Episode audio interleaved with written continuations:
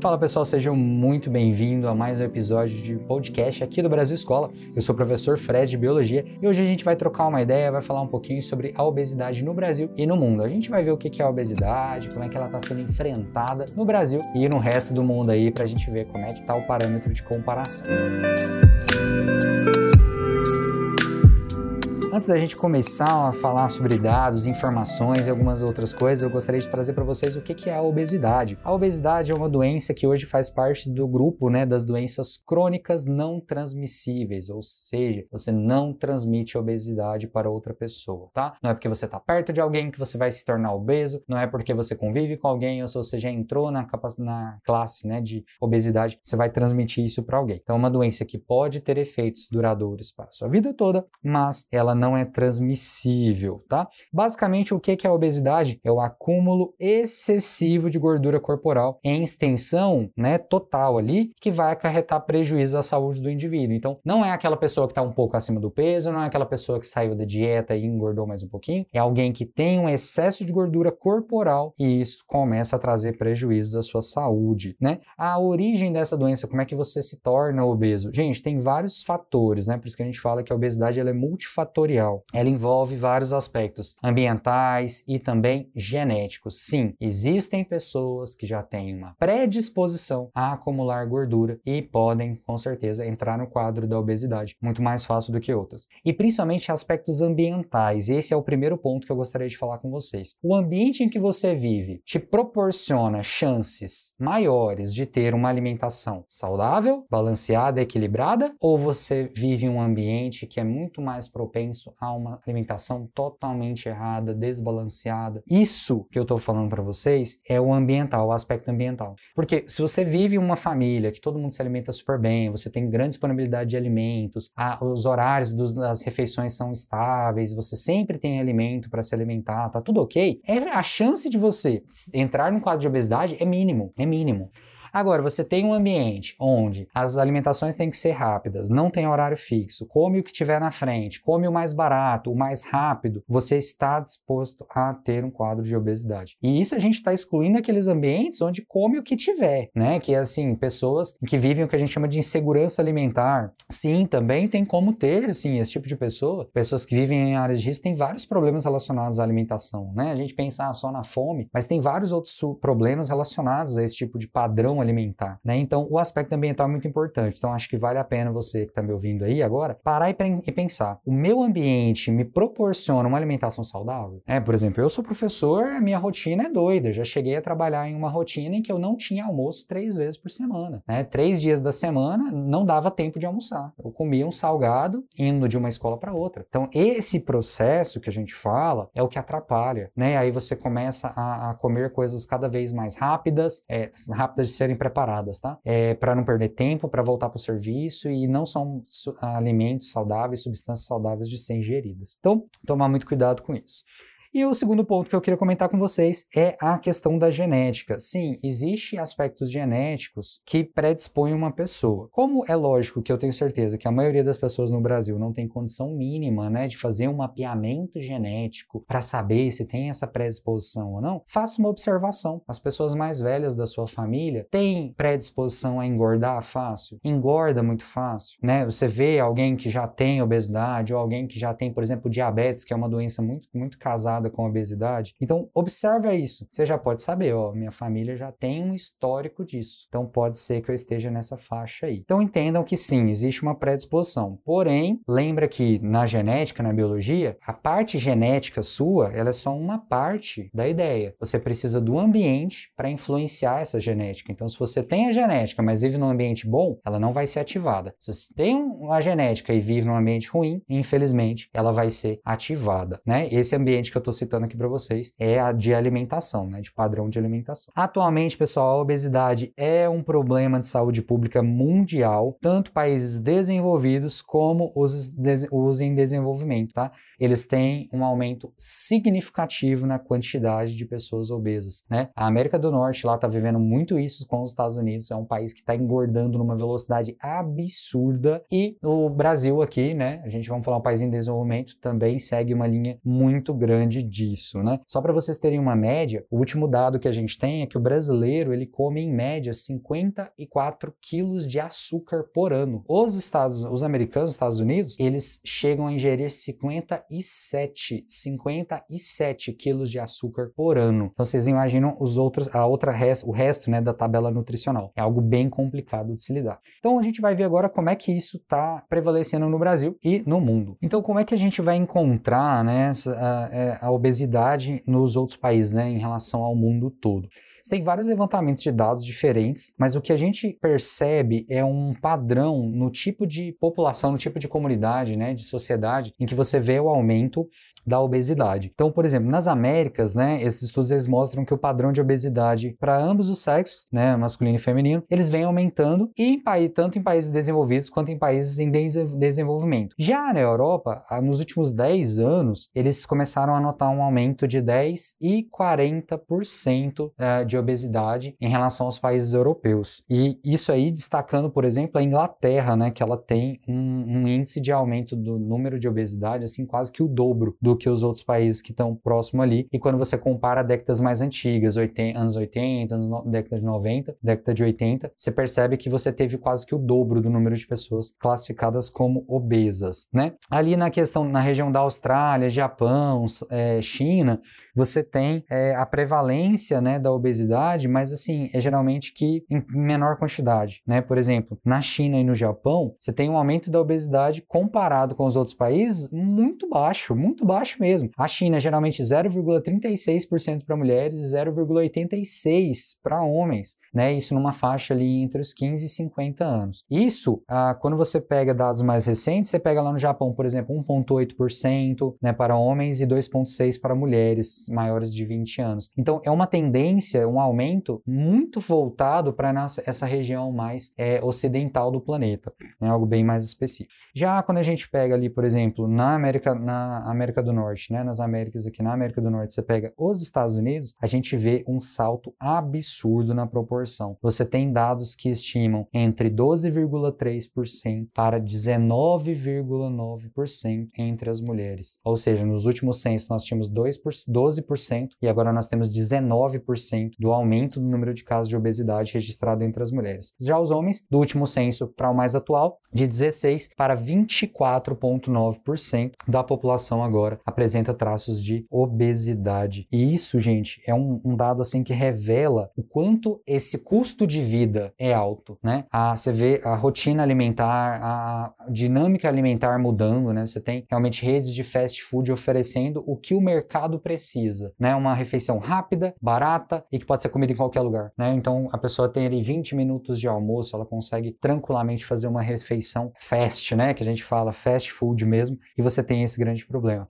Em relação às doenças, você pega que com o aumento da obesidade você tem quase que o dobro na quantidade de pessoas é, diagnosticadas com diabetes, né, é, principalmente o mellitus. Você tem uma quantidade no aumento de cirurgias que envolvem o sistema circulatório, então, por exemplo, cateterismo, né? Você tem um aumento do número de pessoas que necessitam de atendimentos médicos, por exemplo, por parada cardíaca, por pressão alta, todas estão relacionadas com obesidade. Então, o Brasil, ele vai em que sentido nisso? Tem tem dois sentidos que eu quero trazer para vocês. O primeiro deles é sobre a obesidade infantil, só para vocês entenderem que a nossa sociedade ela está se comportando de uma maneira diferente dos outros países. Enquanto os outros países estão empurrando uma sociedade obesa para, né, você ter um momento mais saudável, a nossa sociedade vem incentivando a criação de novos obesos. Infelizmente, a nossa a juventude, né, nossa, nossas crianças ali, elas já estão sendo dispostas, é, expostas a a, esse padrão de obesidade. Só para vocês terem uma ideia, é, são 124 milhões de crianças e jovens em obesidade no mundo, né? Cinco vezes a maior probabilidade de obesidade na vida adulta. E no Brasil, um terço, um terço, ou seja, uma em cada três crianças, gente, estão com excesso de peso, sobrepeso ou obesidade. E na, na questão do Brasil, 30% das crianças e adolescentes com, uh, estão acima do peso. Né? Então, olha só, 30% da população população infanto-juvenil, né, das nossas crianças e adolescentes, estão acima do peso na, na quando a gente fala de dados né, brasileiros. E aí, só para vocês terem uma ideia, é, quais, são, quais são os motivos né, da gente evitar é, e tentar reverter esse excesso de peso nas crianças e adolescentes? Porque uma criança, quando ela ganha muito peso na infância, quando ela engorda muito rápido e pode iniciar, por exemplo, um processo de obesidade, ela ganhar excesso de peso nessa infância e na adolescente pode levar a sobrepeso e obesidade ao longo da vida, ou seja, ela vai engordar e nunca mais vai conseguir emagrecer. O excesso de peso nessa infância e na adolescência também está associado a maior início é, de doenças crônicas, como, por exemplo, diabetes 2. É, eu tenho alunos né, do ensino fundamental 2, sexto e sétimo anos, que já são diagnosticados com diabetes tipo 2 relacionado ao sobrepeso. A obesidade na infância e na adolescência também tem várias consequências psicossociais, né? É, de vários tipos se você pensar em relação a níveis de escolaridade, sociabilidade, tudo que você pensar pode estar relacionado com essa questão do peso. Crianças e adolescentes também são mais suscetíveis a, a, ao marketing, né? Da alimentação. Isso é interessante a gente comentar, né? É, a gente sempre fala que evolui, né? A gente evolui para vender as coisas. E crianças são um alvo muito fácil. Gente, elas são muito mais suscetíveis ao marketing de alimentos do que os adultos adultos e isso torna, né, a, a você diminuir a exposição dessas, dessas crianças para esse tipo de alimento muito difícil, mas muito difícil mesmo. O certo seria você cortar ali pela raiz. O problema é que a gente sabe que as indústrias alimentícias são gigantescas, né, são monstros, né? Então você tem assim grandes problemas relacionados a, a isso aí. No Brasil, é, em questão agora os adultos, só para vocês terem uma ideia, nós já apresentamos um dado em que ó, mulheres variam entre 11 e 12%, tá, grau de obesidade obesidade e homens entre 21 e 23% nos casos de obesidade. E tudo isso está relacionado com essa nosso nosso dinamismo, né? Essa transição de um hábito alimentar, ah, eu almoço em casa, eu janto em casa, eu faço a maior das refeições em casa. Sair era algo, digamos assim, especial, né? Você saía para jantar no aniversário ou para comemorar algo muito importante. Hoje em dia é o contrário, né? A gente fica em casa para comemorar determinadas coisas coisas, porque sair se tornou algo comum,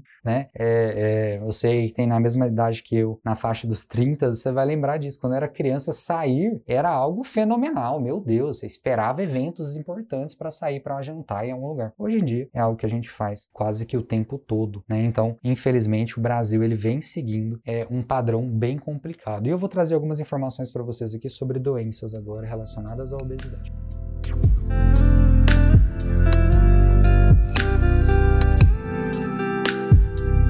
Um dado do IBGE de 2019 fala que uma em quatro, a cada quatro pessoas no Brasil é, com 18 anos ou mais estava obesa. Isso equivale a 41 milhões de pessoas no Brasil no quadro de obesidade. Né? O excesso de peso ele já está relacionado a 60% da população de 18 anos ou mais, o que corresponde a 96 milhões de pessoas, sendo 62,6 nas mulheres e 57 nos homens. Percebam que ainda tem um dado que mostra que as mulheres têm uma tendência maior a ter sobrepeso. Repara que eu ainda não falei de obesidade. E os homens 57. Porém, já começam, começamos a ter uma inversão, porque mulher, né, principalmente aqui no Brasil, culturalmente a mulher tem um padrão de se cuidar melhor do que o homem. O homem no Brasil é extremamente negligenciado em relação à saúde. E aí a gente começa a ver esses dados mudando. O homem aumentando muito mais do que a taxa das mulheres. E aí, quando você pega esses dados, ah, a pessoa está acima do peso, aí você começa a reverter sobre essa questão do sobrepeso, você começa a reverter para as questões de obesidade e que no Brasil é extremamente complicado, como eu falei para vocês aí no início da no início do nosso podcast. Só para vocês terem uma noção, no Brasil até hoje, em 2019, né, a gente contabilizando o último dado fora da pandemia, né? Em 2019 foram realizadas 12.568 cirurgias bariátricas, né? Para quem não sabe, é um dos tipos de cirurgia mais selecionados direcionadas para pessoas que têm sobrepeso e obesidade e não conseguem mais reverter a situação é, durante reeducação alimentar, exercício e tudo mais, ou às vezes não tem essa capacidade, e aí você entra com o processo cirúrgico. Lógico que com a, com a, a pandemia você teve uma redução nesse número, nesse número de casos, né, de, também de cirurgia. Por exemplo, em 2020 tivemos só 3.772 cirurgias bariátricas, e em 2021, até maio mais ou menos, só 484 cirurgias foram registradas pelo SUS, Né, Sistema Único de Saúde. Mas, só para vocês terem uma ideia, na saúde particular, nos planos de saúde, foram registradas, realizadas 52.699 cirurgias em 2019. Né, os dados de 2020 e 2021 ainda não foram liberados. Então, olha só para vocês verem, se a gente somar os 52 mais os 12 mil, a gente tem 64, 60, vamos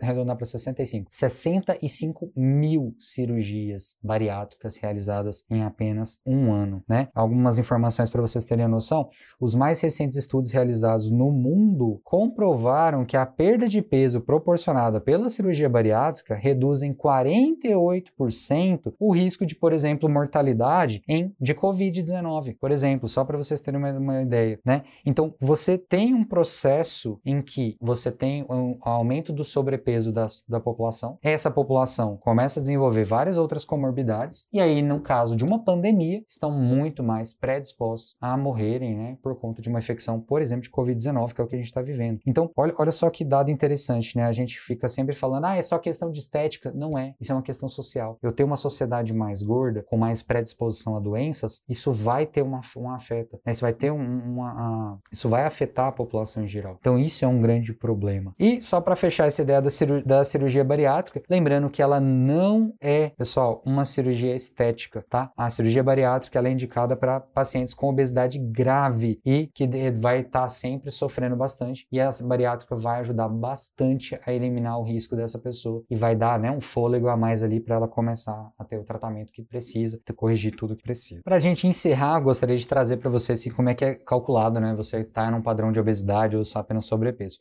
É, o mais básico de todos é quando você faz o IMC né, da pessoa, você faz o índice de massa corporal. Eu sugiro a você que procure um especialista, né, um nutrólogo ou uma nutricionista, para fazer um acompanhamento com você e aí, nessa, eles fazem todas essas medições, fazem o índice de massa corporal, que é o IMC. Quando você está com o sobrepeso, esse cálculo ele vai dar um valor acima, que, acima de 25. Então, acima de 25, você está numa faixa de sobrepeso. Já a pessoa obesa, esse IMC, esse índice de massa corpórea, ele vai estar acima dos 30. E ele, geralmente, esse IMC ele é calculado pelo peso, né, em quilos, dividido pelo quadrado, né, da altura é, em metros. Ou seja, vai pegar a sua altura vezes a sua altura, né, que seria o, quadrado dela, né, ela elevada ao quadrado, fazendo a proporção com o peso. Então, pessoal, espero que tenha é, agradado vocês aí, né, a nossa conversinha um pouquinho ali, que se vocês tenham gostado. A gente falou um pouquinho aí sobre a obesidade no Brasil e no mundo, alguns aspectos aí sobre esse problema e já deixo aí mais uma vez a minha indicação para vocês. Se cuidem, controlem seu ambiente para que vocês tenham uma alimentação saudável, completa e ficar de olho ali em alguns sintomas ou um excesso de peso que pode acarretar em uma obesidade e está relacionado com várias e várias outras doenças. Beleza?